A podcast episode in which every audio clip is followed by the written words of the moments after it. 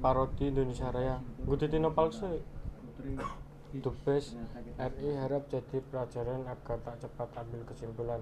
Jakarta Kompas.com Duta Besar Indonesia untuk Malaysia Hermono mengatakan kasus parodi lagu Indonesia Raya menjadi pelajaran bagi seluruh pihak agar tidak cepat mengambil kesimpulan pada sesuatu yang belum jelas.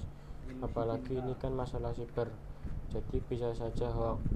Dan ini terbukti yang membuat bukan orang Malaysia sampai saat ini adalah WNI, kata Hermono yang ditanyakan Kompas TV Jumat 1 Januari 2021 jadi mohon untuk berita yang belum terkonfirmasi jangan terburu-buru memberikan sesuatu respon yang berlebihan tuturnya.